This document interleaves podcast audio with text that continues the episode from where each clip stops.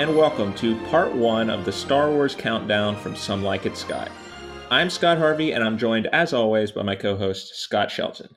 In this special series of podcasts, Scott and I, along with a special guest, will be watching and reviewing all 10 theatrically, theatrically released live action Star Wars films in the lead up to Star Wars Episode 9 The Rise of Skywalker. Scott, before we introduce our guest, how are you doing and are you excited about this new series? Oh, I'm doing great, Scott. It's been a long time since I sat down and, and rewatched some of these pre sequel trilogy movies. That's a weird thing to say. Uh, but the prequel trilogy and the original trilogy, it's been a while since I've seen them and excited to have a formal setting to watch them. I think one with a new lens, but two also just think about them in a new way since I think I watch movies a little bit more seriously than I did back in high school, which is when I first uh, where, I think probably the last time I sat down and watched all like all six of the prequel and the original trilogy. So I think it's going to be really fun to sit here and re-experience these movies, put them right next to the new movies that you know the most recent four movies that have come out, and then kind of talk about them uh, one by one, rank them, and so really excited about it. Yes, Scott. You know, I'm especially interested to watch them in the order that we're going to watch them in. Especially, we're doing chronological order, at least for the first six movies, uh, because I'm not sure that I've ever really watched them in that order. I mean, obviously, we grew up uh, at the time when the prequels were coming out and uh, went to see those in theaters, and so I think um, I those were probably the first. I, I honestly, some of those were probably the first ones I watched. I don't know if if I don't even remember if I watched like the the first the original trilogy first, uh, but I've never definitely I I've definitely never sat down and watched all six of them chronologically like this in a fairly limited amount of time. So I'm interested to see just how the story flows from movie to movie. So that's one thing I'm looking forward to. But you know, Scott. Yeah. Well, no. So I'm curious. So did you see episodes one and two in theater? Because I mean, 1999 yeah, you're going to you're going to the movies early. I did. Uh, I did see episode one in theaters. I don't remember anything about the experience. I do remember seeing episode two in theaters. Obviously, I was a little bit older then, um, but I've been going to see all of these movies with my dad in theaters ever since uh, the Phantom Menace. Except I think we saw Rogue One together. So I think that was we did. Yeah, yeah, that, that is true. All right. Well, Scott, I promised a guest. Um, and it's time to introduce him now. Uh, you may know him from our Marvel Countdown podcast or our recent MCU retrospective episode. And we've asked him to join us for this series because somehow, some way, he has never seen a Star Wars film. So, Jay Habib, welcome to the podcast. Is there any way you can explain to us how it has taken you this long to travel to a galaxy far, far away? Hey Scott and hey Scott. Um, I don't have a good answer to that. I've been racking my brain trying to come up with one, and somehow despite being tapped into, I feel like a very healthy amount of pop culture, I somehow just have this gap uh, in that knowledge. But excited to fill that in with the two of you uh, and get your opinions as I travel to a galaxy far, far away. I will say that you're in good company because I was reading an article today about uh, how Margot Robbie has also never watched a Star Wars movie, and apparently uh, it was talking about how she is like basically blatantly refusing to watch them now because it infuriates people so much when they find out that she's never seen a Star Wars movie. So it's basically become a bit. And Scott, we've talked about that before with certain movies that we haven't seen. How uh, I, I, think the one for me would be Forrest Gump, but there's probably one or two for you as well. That uh, the more people tell us we need to see it, the less we actually want to watch it. Okay, guys, without further ado, then it is time to begin the countdown. And we've decided to do things, as I said, primarily in chronological order.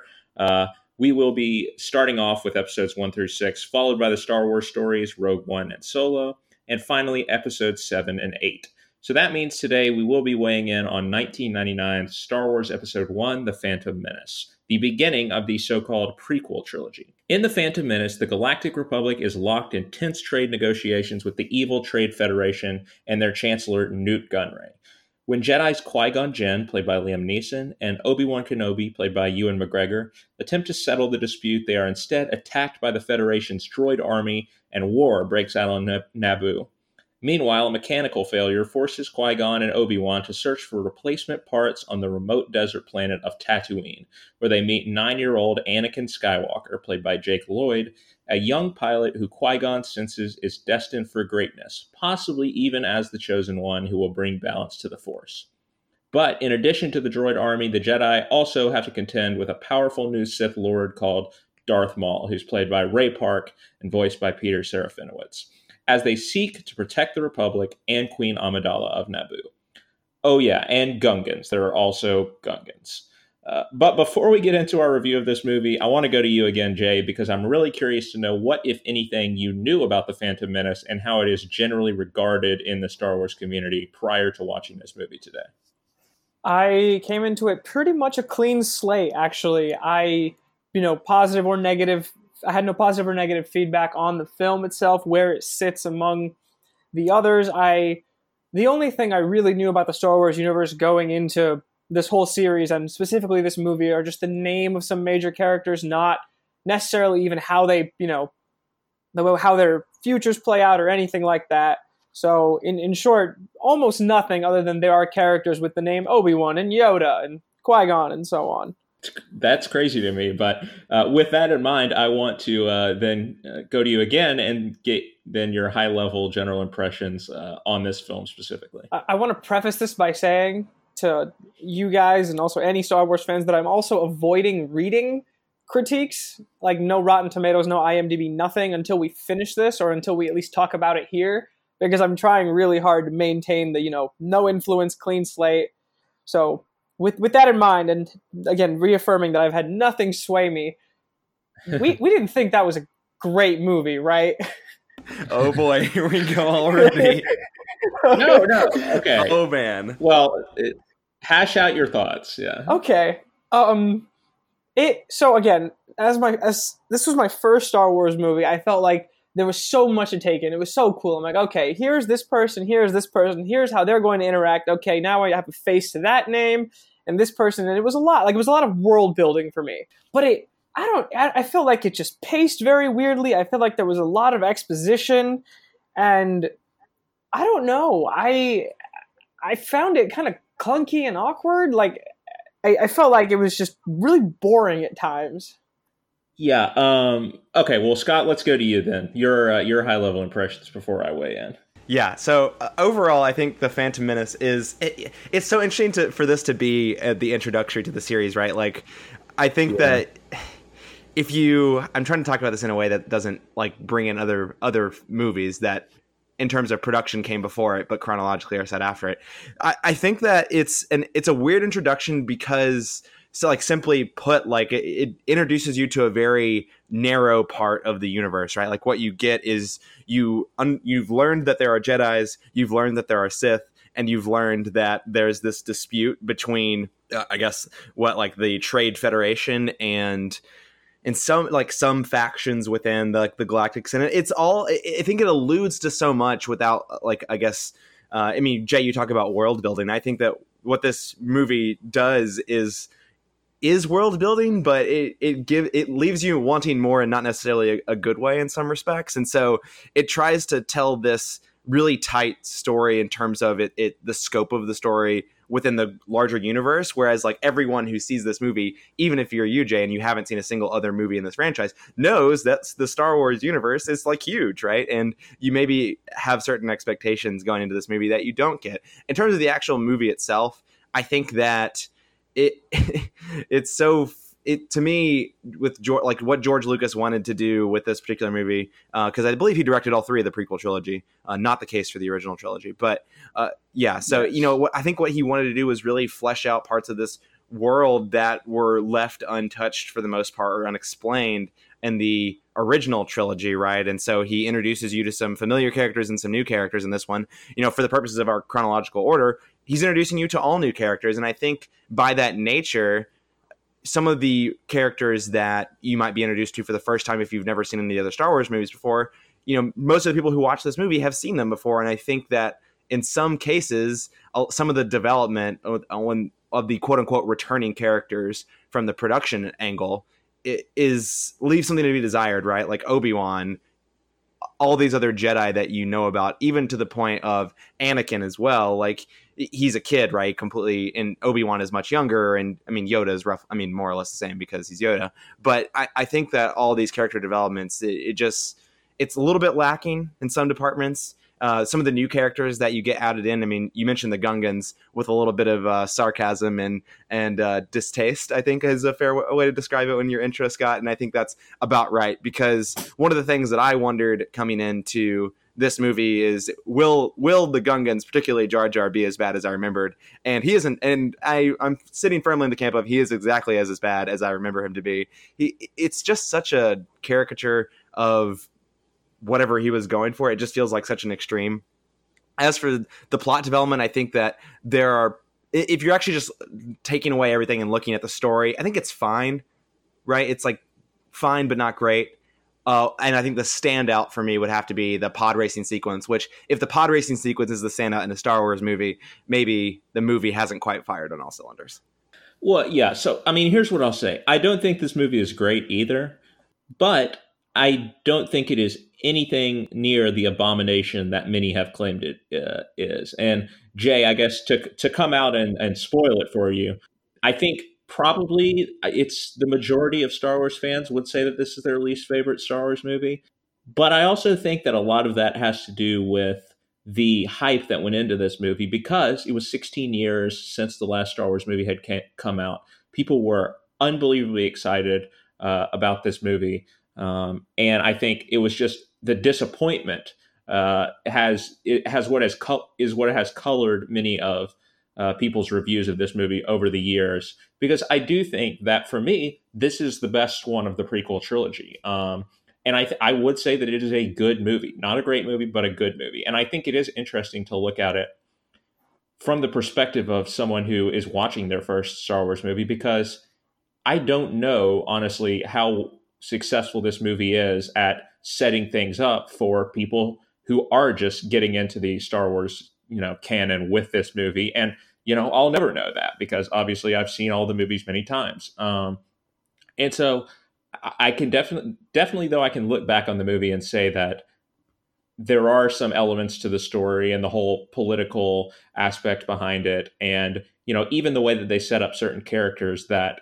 um, it's probably not going to have the same effect on you if you haven't seen a star wars movie. And you know it may even be a little bit confusing um, because I think there are some there are probably some moments where uh, George Lucas is assuming that oh you know you know who this character is you know the significance of this person um, or you know you know that this certain event is coming uh, and maybe we as much as the movie does have a lot of exposition maybe there's there could have been more in certain places uh, just because um, you know it, there is a little bit of a learning curve for people who haven't seen a Star Wars movie before but I do I would say that the expo- like the exposition just needs to be better. We don't need more of it. It just needs to be more effective at bringing people into the universe. You know, regardless of whether they're new to it or whether it's been 16 years since they've seen a Star Wars movie. I think it's fair to say that all parties involved couldn't be hurt and it is possible to do in my opinion have like effective exposition to introduce you to a universe and drop you in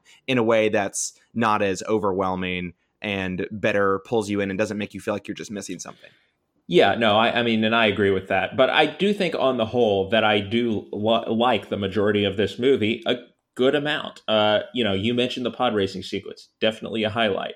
I think really the entire Tatooine section is something that uh, is appealing to me. I think that the way that they set up the Anakin Skywalker storyline is really good, and you know, the the way that we get introduced to Anakin and uh, you know, our our are hinted at what he may become as a Jedi. I think it's an effective sort of origin story for Anakin. Unfortunately, they really sort of bottled his uh, the next two parts of his story in the next couple movies. Um, but I won't say more about that till we get to those.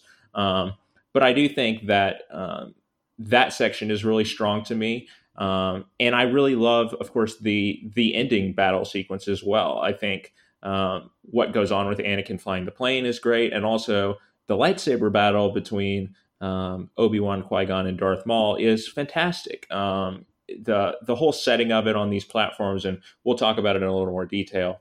Uh, in addition to the fact that Darth Maul is just a really cool looking villain, um, I think adds up for a very memorable battle scene that does have uh, an emotional sting at the end. Um, and I think that's because the the characters of Qui Gon and Obi Wan are pretty compelling characters, and some of the most compelling Jedi characters that we get in the Star Wars universe. And again, we'll talk probably a little bit more about why they are so um, compelling. But I do think their dynamic is one of the better master apprentice dynamics that we get to see in the Star Wars universe. So I really appreciated that. It's a shame that Qui Gon, of course, bites the bullet at the end because I think he is a really good character and is well played by Liam Neeson. Um, but on the whole, I think that the things which people don't like about this movie, um, you know, Jar Jar obviously takes a lot of the brunt of the criticism, and I think that that's probably fair. He's not a great character at all. He's he's pretty annoying, but it doesn't derail the whole movie for me. And I think that a lot of the criticisms of this movie, while warranted to some degree, are probably uh, over exaggerated by a lot of people because of the disappointment that they felt when watching this movie and really the whole experience that they probably had of seeing this movie in theaters for the first time after anticipating it for so long. And so that's kind of my take on it. Um, I again, I think it's the strongest of the prequels. I do like the movie, but I don't think it's a great movie. Yeah, j- just to quickly jump in on that point, though, I think the thing with Jar Jar, and to give maybe like a more measured response, like to me, it feels like Jar Jar is a character who like was not included in the original script, was not in, like was not included in the original intentions or plans or even shooting of the movie, and then George, like someone or George Lucas just had a random idea one day. He's like, you know what? Maybe this movie's too serious. We need a, like a comic relief character, and then he writes in this like awful character for for the rest of the movie, trying to create some comic relief. And I think if I think it just throws off the balance of a lot of these scenes because I would say maybe ten percent of the humor works for me with Jar Jar. That I mean that, that's just me personally, but like that's the feel because he feels so out of place in the movie and mostly unnecessary. Yeah, I mean, I I agree that the comic relief doesn't really land, but he does serve the plot. I think in ways that are not insignificant. I mean, you know, he gets them to that uh, to the Gungan world at the beginning, and but he didn't need to keep, stay with them.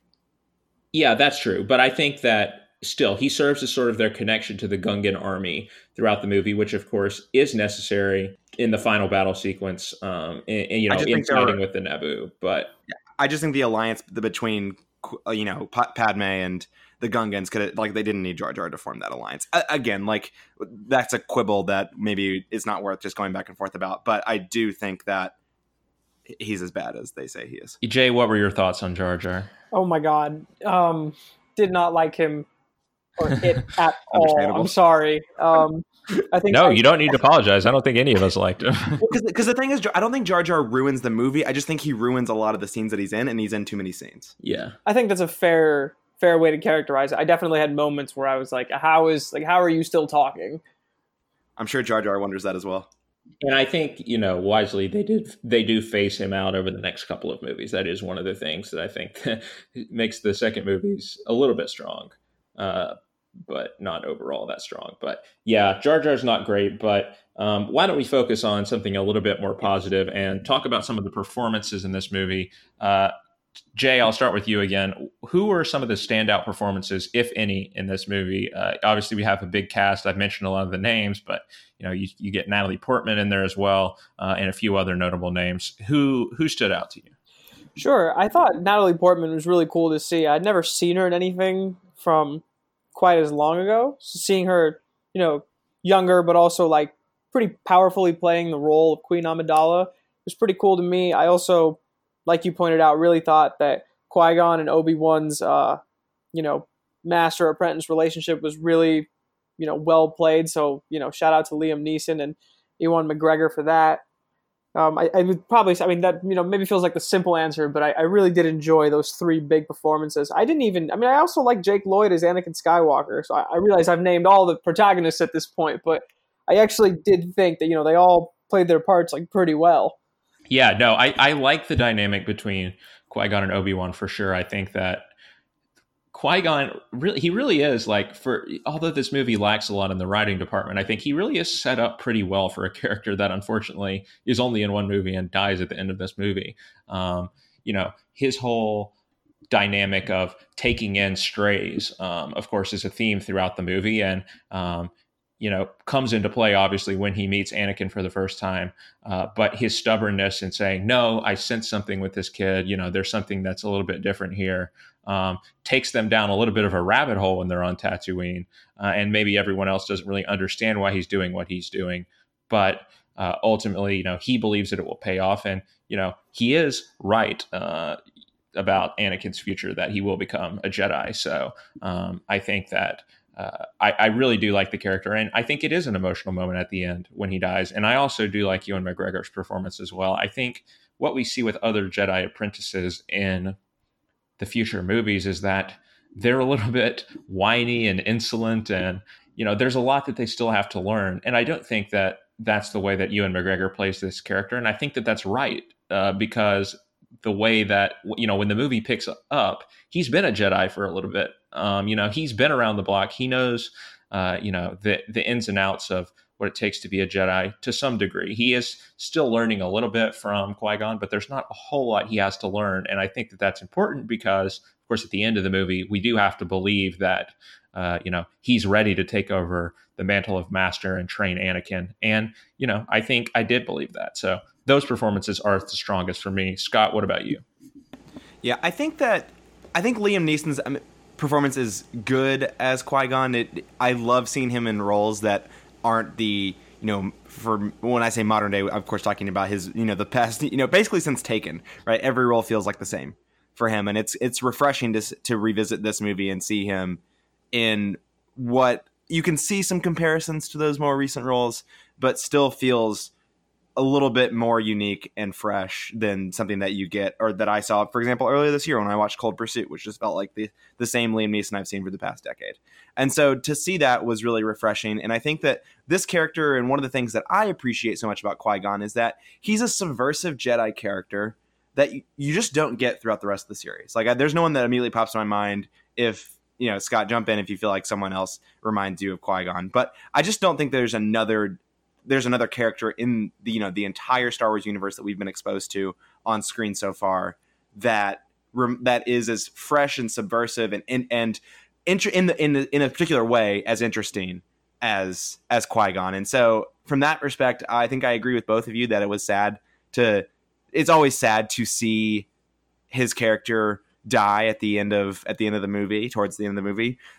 That being said, I don't imagine Liam Neeson probably wanted to be tied down to doing three movies, which is probably part of it. But also, I think it's a really important thing for Obi Wan's character, and obviously a character we're going to talk about for several movies to come here, uh, because ultimately, I think Ewan McGregor for me is the standout performance in this movie. I think that he's again, Jay, you haven't seen you know A New Hope where Alec Guinness plays uh, Obi Wan and where that character was originally introduced for those you know watching and from the production timeline perspective.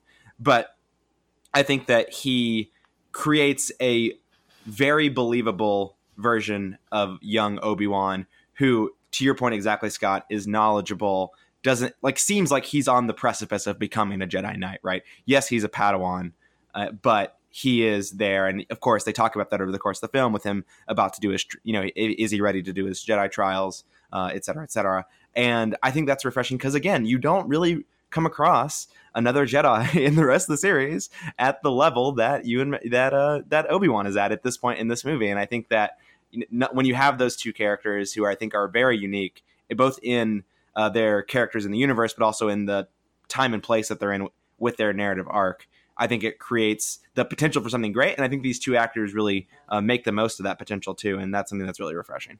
Yeah, no, I, I totally agree with that. And I, I'll also highlight Jake Lloyd because I didn't mention him before, but I do think he does a good job as Anakin here. I think that he's just the right amount of precocious for this character. Uh, and I don't think he really verges into the annoying uh, at any point. I think he, he, he walks the, the right line between being you know a little bit older and wiser for his age because of course you know he has seen a lot uh, as a slave on on Tatooine um, and he's had to you know learn a lot fend for himself to a certain extent because uh, he doesn't have a father. Um, but I think that um, he also still walks that line of he's a kid as well. And, you know, we see that when he's driving his pod and the yippies that everyone uh, seems to criticize about this movie. Um, it, one of the one of the things that people like to pick on is his yippies. Um, but I think that that's just part of uh, you know tapping into that child uh, like side of the character, which is obviously still there since he is nine years old. It is, yes, I, I don't think it's fair to criticize that, but it is goofy, right? And that's kind of what you'd sure. expect. But every one of the Star Wars movies has goofy moments. no, it's all super serious, man. What are you talking about?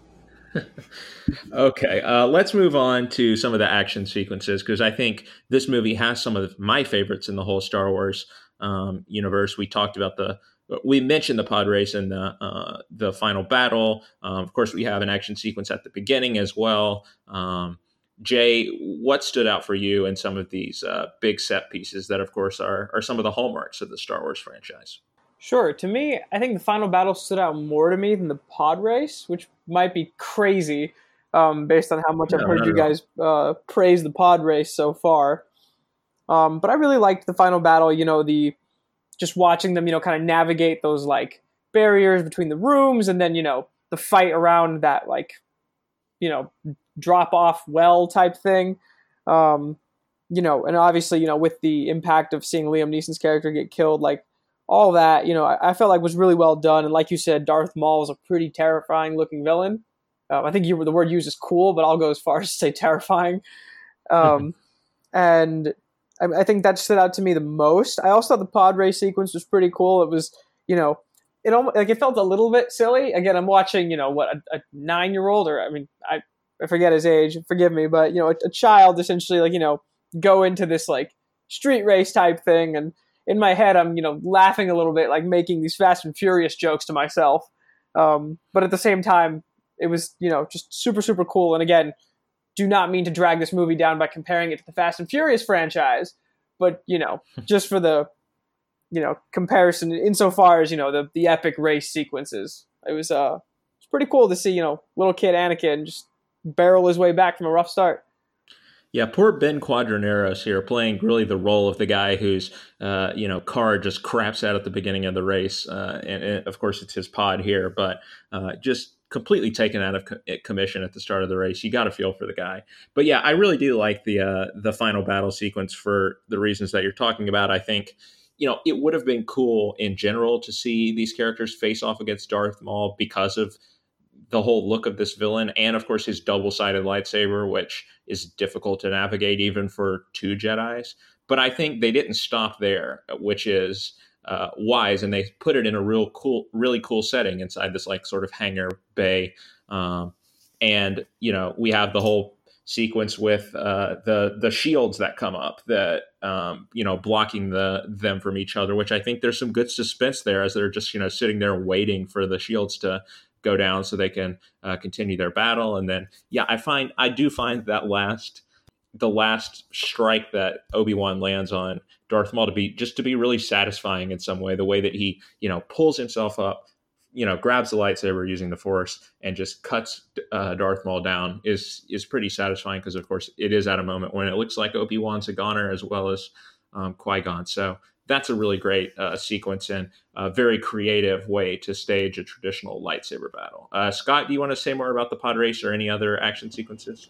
Yeah, you know, I think about the pod race. It, it isn't surprising to me at all, Jay, that that you are less enamored with the pod race than uh, than Scott or me. I think that for someone coming new to the franchise, hasn't seen a movie, and is probably you know excited to finally see a big lightsaber duel, right? That's going to be what you're looking forward to and what you're you excited to get to throughout the course of the film to the point where in some ways especially since i think that this is one of the better uh lightsaber like climactic lightsaber duels in the franchise that especially this one it is really satisfying. It is a really good fight. Um, there will be other ones to come in the future. There in my opinion there are better ones but it's a really good one. Uh, one of the things i think this if this is your intro to the series, this is one of the one of the things that it gets right. For the pod race, for me, I think that from your perspective, again, thinking about Fast and Furious, I had never seen a Fast and Furious movie the first time I saw this film, so not a reference point for me, but it, that totally makes sense, right? And and I think that obviously you have this movie trying to explain why how a nine year old can compete with these people who are not even human, whose their reflexes are are trained differently, and they they use the midichlorians and the force as a way to explain part of that out. And they, I mean, they use it for multiple purposes, right? But it conveniently explains why his reaction times are better than the average human and how he is so good at this. But ultimately, if you zoom out and you think about it, it makes probably no sense that a nine year old is as good as, you know, Sebulba or. Let me jump in and ask you all the question then. Do you think Anakin won the race on his own, or do you think Qui Gon somehow used the Force and helped helped him? Because I think you that is a reasonable theory to posit based on the way that Qui Gon does use the Force. I mean, for example, to he uses it to move the die when Watto is rolling the dice to see, you know, which one that uh, that Qui Gon is going to be able to claim if Anakin wins. Um, you know, do you think he had any part in Anakin winning the race? Yes, but but to me that doesn't matter all that much because of the tinkering that Sebulba does before the race starts. So I'm not. I mean, y- yes, but also that that doesn't bother me at all, and I don't even think it's a weird thing. To, it, it to me it was just a weird thing to add, um, and I don't feel either way about it. I guess Jay, I don't know if you feel differently. No, I don't. Okay, um, Scott, do you feel differently? No, I don't. Um, cool. I, I, just think it's. I, I, think it's something interesting to debate because, of course, we do see him trying to use his Jedi powers throughout the Tatooine sequence. You know, for for better or for worse. Obviously, he can't use a mind. He can't mind trick Watto because I'm a Toydarian. Jedi mind tricks don't work on me. But you know, other times um, he's a little bit more successful. So it is interesting to think about. But I also think you know what you say makes sense that because he has such a high midi-chlorian count because he is you know different uh, than every other kid his age. Um, he's able to gain an advantage in the race that way, uh, and it is a, a, it is a thrilling sequence. And I love Greg Proops voicing the announcer, so uh, shout out to Greg Proops. Yeah, I I just think that it's like a, again, like I can understand the skepticism, and of course, yes. I mean, almost everything in the Star Wars universe takes a little bit of suspension of disbelief, so that's nothing unusual. But for me, and then the lightsaber duel is it's great. Uh, I think that maybe I'm less hot on Darth Maul than the two of you. I have gotten to a point in my life where I've seen this movie enough times where it's starting to kind of go back to something I was talking about. earlier. Like Darth Maul just starts to feel a little goofy to me. Like his, his whole aesthetic and his look just seems a little funny. I don't find it scary or terrifying anymore. Uh, maybe I'm just braver than the two. No, I'm kidding. Uh, no, I, I just think I've got to the point where uh, the impact is no longer the same of Darth Maul on me. But the idea of it's really interesting, right? Like it, it, just feels so on the nose now to me that like, oh, he's like a Sith. He's the devil. He literally looks like the devil. He has a, a double bladed or double double ended uh, red lightsaber. Like it, it, just feels even more on the nose than a lot of the things with the Sith are in other movies. And so uh, to now I, I think I'm I've cooled off on my from my original opinion probably the first time I saw this movie.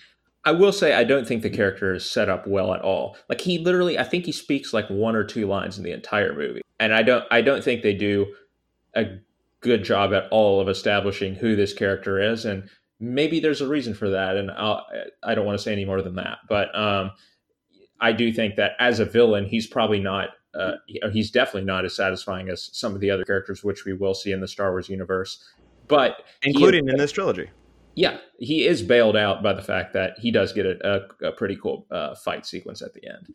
Um, so that's that's my opinion. But okay, let's move on now and talk about another uh, you know huge aspect of the Star Wars universe, which is of course the different planets and worlds that we are exposed to in this movie. Um, there are really three that we get to see a bulk of in this movie. Of course, we have Naboo, um, where Queen Amidala's palace is, and where a lot of the final battle is going on between the Gungans and the battle droids. Um, we have Coruscant, which is where the Jedi Council meets, um, and we also have Tatooine, of course, where we are introduced to Anakin and uh, is his home planet where he lives with his mother. Um, Jay, what did you think about the way that um, any of these different planets were realized? Did the uh, did the special effects, did the worlds really draw you in? Were they immersive, or um, did you find them kind of goofy as well? For me, some of them were hits, some of them were miss. You know, I don't think anything felt particularly goofy to me. And again, just reminding you that you know I'm coming in for the first time. Uh, you know, trying to catch up on all the names and the backgrounds of who comes from where and what am I looking at. Um, Tatooine to me, you know, was the one that stood out the most, and that's maybe just because I, you know, could kind of feel and again from knowing some of the names i know realize like okay this is probably a pretty pivotal thing that's happening right now. And you know getting to see the pod race and you know even learning little details like you know oh like you know this is a gambling culture like this is why they do it like things like that to me are really cool. The scene where they're you know in the underwater city and we're getting to see a little bit of that world that felt kind of pointless to me you know, it, it, was kind of cool, I guess, but you know, and then you know, as they're like navigating away from the sea monsters, it was the gooberfish. The gooberfish. Um, you know, that that felt a little bit more of a miss to me. It, it, just felt, it almost felt like you know, some you were trying, you were trying to show me this world, and like I, I appreciate that, but I kind of shrugged at the end of that whole sequence and was like, okay, like I've seen this, but you know, what's next? Yeah, no, I think that's a fair reaction. I don't think that the Gungan world is anything particularly inventive. Um, you know, especially compared to what we saw in Aquaman, which is a movie that I didn't like, but I think posits a far more spectacular uh, underwater universe.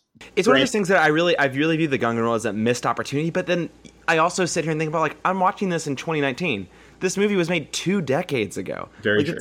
Like the technology is so different, and I don't even mean because I mean like I would also complain about this, and I'm gonna complain about the visual effects here in a second, probably. Uh, particularly for the end of the movie, but it's also important. Some like I was just trying to get a little perspective. Like th- this was cutting edge and viewed as a visually imaginative and stunning universe 20 years ago. And as as always is the case with visuals, they never seem to age as well as well as you might think that they would.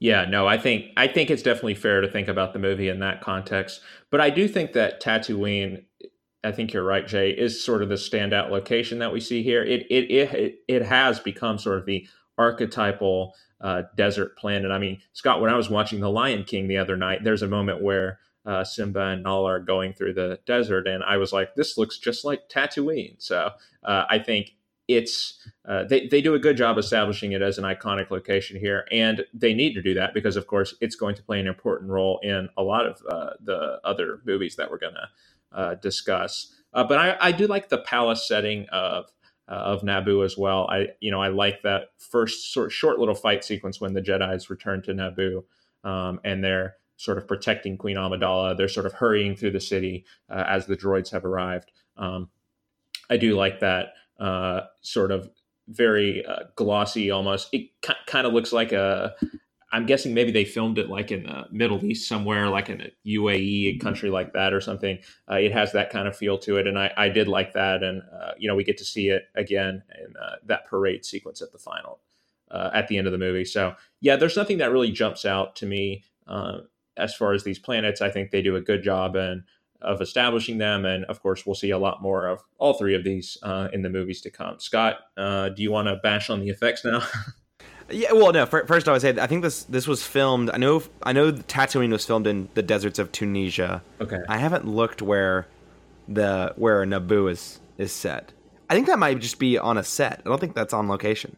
Anyway. Okay, but it has that kind of feel to it. Eh, sure. Yeah. yeah. Yeah, no, I think that's I think that's fair. Uh, no, yeah. So staying with Naboo here, I think one of the things that I, I, thought the visual effects for the most part in this movie were actually pretty good. And then one of the things that I was talking about on Letterboxd that I mentioned that I noticed at the end of the movie, and maybe because it was this point, maybe I was getting a little bit bored, maybe I was getting a little bit tired, and I started to just notice a few of the things here and there. But some of these visual effects in like the final in like the battle scene between the droids and the Gungans just look so rough and unfinished like it literally looks like they just like ran out of money or ran out of time to finish the effects. I don't know which it is, but to, to me, that it, it the, the visual effects were a bit of a letdown at the end because I thought for the most part, you know, the first hour and a half of the movie, I thought that the effects were really good, uh, and I think that speaks to the settings. You know, you talk about Tatooine being kind of the trademark desert planet, and you know, des- desert planets uh, won't be the last time we see a desert planet. Uh, it won't even be the last time uh, that we see Tatooine, which of course you already alluded to, but we'll see other desert planets in the Star Wars universe as well. The desert is something that is very common in the Star Wars universe, uh, and so I think that this movie introduces you to that pretty well, um, and, and, really sets that as you know the, this type of planet, even though it might be scarce in resources, are really critical to a lot of those stories that are happening within the Star Wars universe. And you know, Naboo is lush and gorgeous, and I kind of just wish that we spent a little bit more time there in some ways because a lot of the time that we spend on Naboo, especially in the early parts, is not at the palace and not in the city. In fact, very little time spent in the city, uh, but in the forest or underwater, where uh, I'm a little bit less wowed, maybe. And Coruscant, and as for I know we didn't even really talk about Coruscant. Coruscant is you know you talk about things that are boring or undercooked in the movie. I think the entire sequence with Coruscant is is probably probably the weakest in the film like it it's i don't find the political aspect of this of this entry in the star wars franchise to be that interesting and i think that it, it uh it, it, lingers a little bit longer than maybe it should have, especially when I think there's a lot of promise and hype around getting to see Coruscant in the early parts of the movie. And I, I think that it doesn't quite live up to the expectations that it sets for itself. Yeah, I mean, I think like the Jedi Council room and stuff is, I mean, that's cool. Obviously, that's that's iconic. But As far as like the political stuff that's going on, it does feel like uh, they are just throwing it in there because they have to hit certain plot points. For example, of course, we have to get Chancellor Palpatine to be the Chancellor because he's going to have an important role in the movies to come. Uh, so we have to go through that whole uh, you know, sequence in the Senate or whatever where Chancellor Valorum gets thrown out um, and and Chancellor Palpatine takes over. Um, so yeah, it, it is a little bit transitional. I don't think that's one of the strongest sequences in the movie. And then I do agree with you about Naboo, like the the Gungan battle. I think just in general, the this battle is kind of stupid because like the Gungans would never be able to hold their own against the battle droid army. Like their weapons are literally spears and like the the little electric orbs or whatever that they throw at people. And meanwhile, the you know the the droid army has like basically machine processing soldiers, like hundreds of thousands at a time, and they all have you know laser blasters. Like they were, they would have mowed down the Gungans in a heartbeat. I feel like so. Just the the fact that this battle is even happening at all is kind of ridiculous to me. Um, and so, yeah, maybe the the effects probably uh, played into my perception of that scene as well. Yeah, and I will say one thing is that I, you know I thought so highly of Avengers: Infinity War, and then I realized they just stole the whole Shield idea for around uh, Wakanda just from this movie. They just ripped it straight out of Star Wars Episode One. Who knew? of all the movies to use as your your touchstone. But uh, okay, is there anything else we want to add about the story of this movie? You know, I think we've hit some of the high points um, and, and low points in terms of you know the political story, um, Anakin's backstory, which obviously makes up a lot of the movie, um, the arc that Qui Gon and Obi Wan go through. Jay, is there anything more you want to say about the plot and maybe how it all fits together? If there were some holes or uh, underdeveloped portions that stood out to you? Well, quickly, if we're going to compare uh, things in the Star Wars universe to the Avengers movies, isn't the ending of Avengers 1 when the Chitauri die all the exact same thing that happens when all the droids die when the mothership gets destroyed? Scott, you would know better than I. yes. Okay. Just throwing that out there. You know, what, forget it, guys. Let's scrap this whole series and let's just go through Marvel. Let's just do the MCU. um, nope. No, I mean, yeah, I'm gonna notice. Like, you know, I was like, oh wow, like that is exactly what happened at the end of Avengers. But anyway, it's just it's just so it's so funny to to to, think of George Lucas's prequel trilogies as being IP that's worth stealing by anyone. I, I, don't think that many people would would take that too seriously. And I do love like the first moment when it gets when all the battle droids get shut down and Jar Jar just like tips over the one the battle droid that has been deactivated. I thought that was kind of hilarious. Agreed, but well, just you know, in, in terms of the story, it's like I said, like it just felt a little bit, you know, like the politics weren't terribly exciting. Like again, I tried to treat it as like okay, like you're setting me up to understand the conflict that maybe the the coming battles will stem from. I don't really know, but I'm not, you know, terribly enthralled by it. But overall, I think, you know, the story made sense. It, you know, I got from point A to point B pretty well. You know, you saying what you just said about uh, Palpatine's, you know, ascension to Supreme Chancellor being important for what comes later makes a little more sense now although I think I've, I've heard that name in association with some other names that we haven't met yet. So I guess I could have inferred that. This is all to say. I mean, I, I think it was a pretty good story, and you know, just to go back to the uh, the opening point, I'll, I'll, go with you know, not great. I think it was you know good. Like I, I'm definitely excited to see the next one. Yeah, I think for me, like I've said, the the strong point of the story is Anakin's backstory, is his origin story. I think they do do a nice job of uh, setting up the character from the beginning, you know, through that pod racing sequence uh, to the point where he's separated from his mother. Um, and of course, that's an emotional scene, and uh, we'll set up some stuff that we get again in later movies, as a lot of this movie is. I think maybe that's why uh, the story feels a little bit clunky because there is so much exposition, there is so much they have to set up for the next movies to then follow through on. Um, but I do like what they did with Anakin's story, and you know, following through when they get to Coruscant and uh, Qui Gon's sort of conflict with the Jedi Council because he wants to train um, Anakin. I think that's really you know where that that point you you made Scott earlier about him being subversive comes in. Um, I I totally agree with that. I think the way that he sort of defies the Jedi Council in a way um, by you know saying he's going to train Anakin because you know he senses he senses something in Anakin, even though the you know Yoda is saying, I sense great fear in you. Fear leads to anger, and anger leads to hate. Um, all of that. Um, I think that sort of uh, that conflict is something that we don't see in a lot of the other movies with any of the other Jedi characters. So I like. Yeah, it's it's why he it's why Qui Gon's not on the Jedi. Uh, is not on the Council. Is because he won't listen to them. yeah, uh, Scott. Anything else you want to say about the story?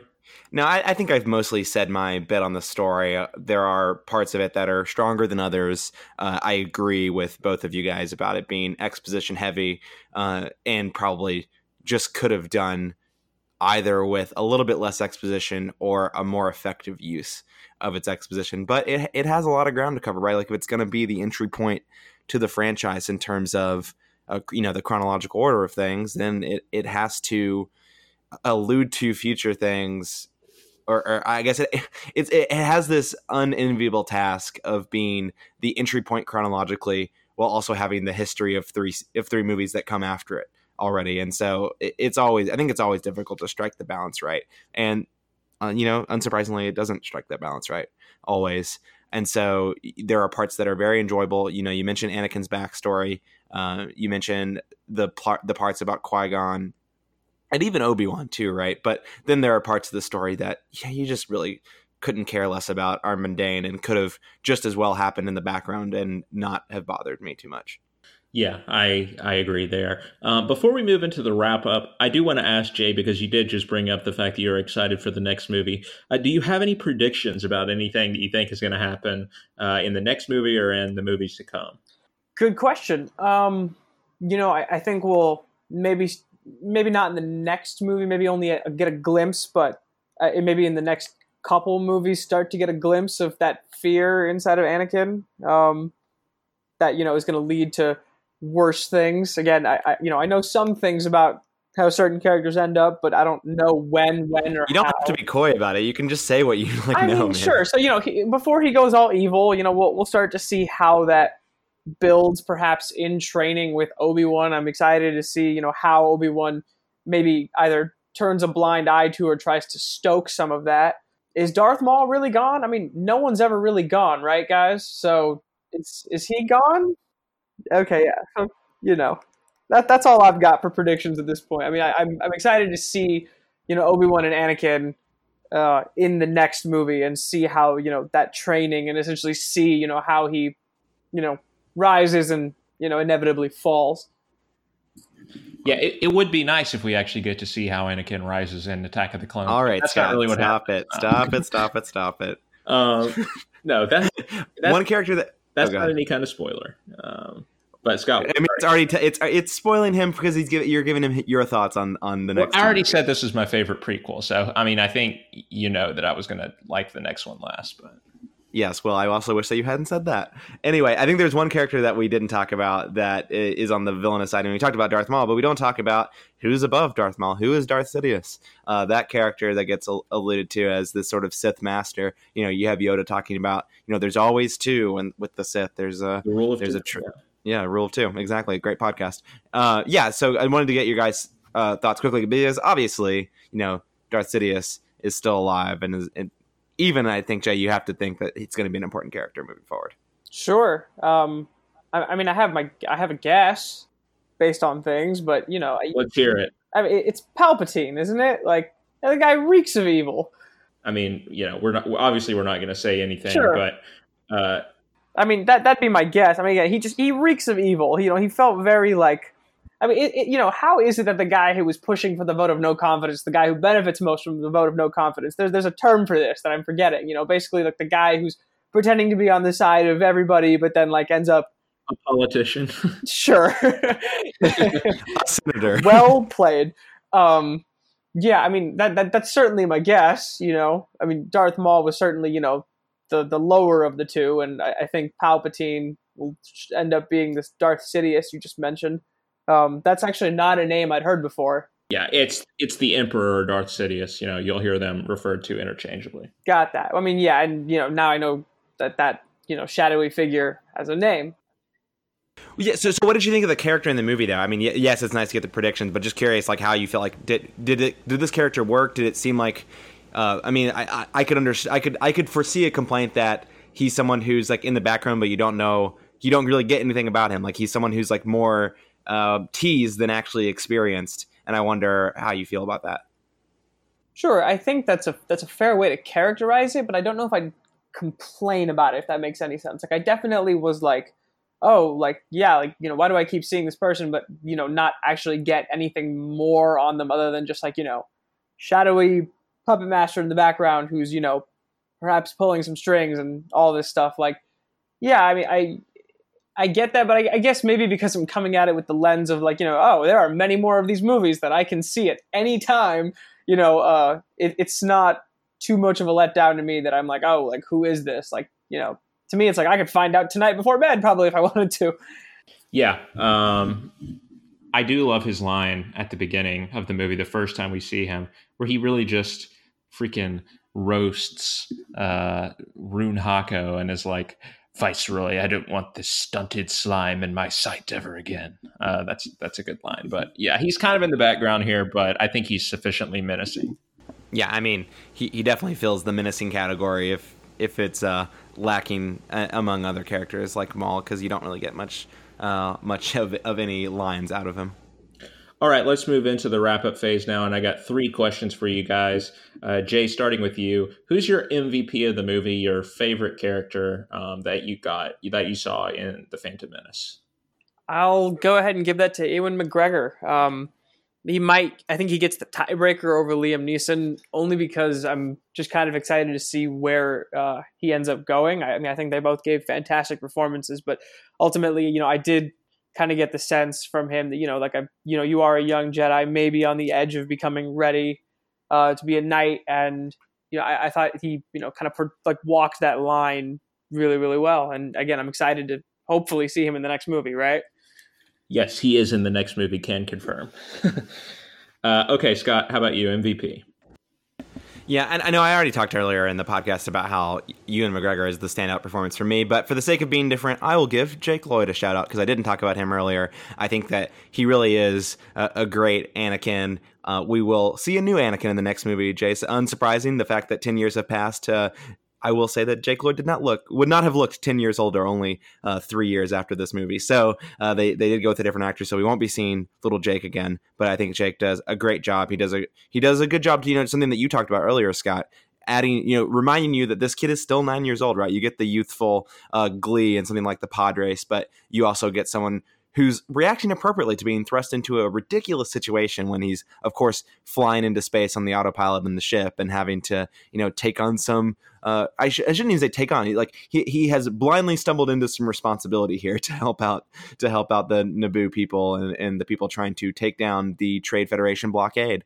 And as re- you know, ridiculous as that scene might seem, it's no more ridiculous than the pod race. The kid has the highest midichlorian count of all time. And so uh, I just think he does a great job, and I think he fits the role well, even even if some like toxic people, toxic Star Wars fans think that you know a nine year old shouldn't have been what was written into this movie. But a nine year old is what we got, and I think he plays a nine year old pretty well.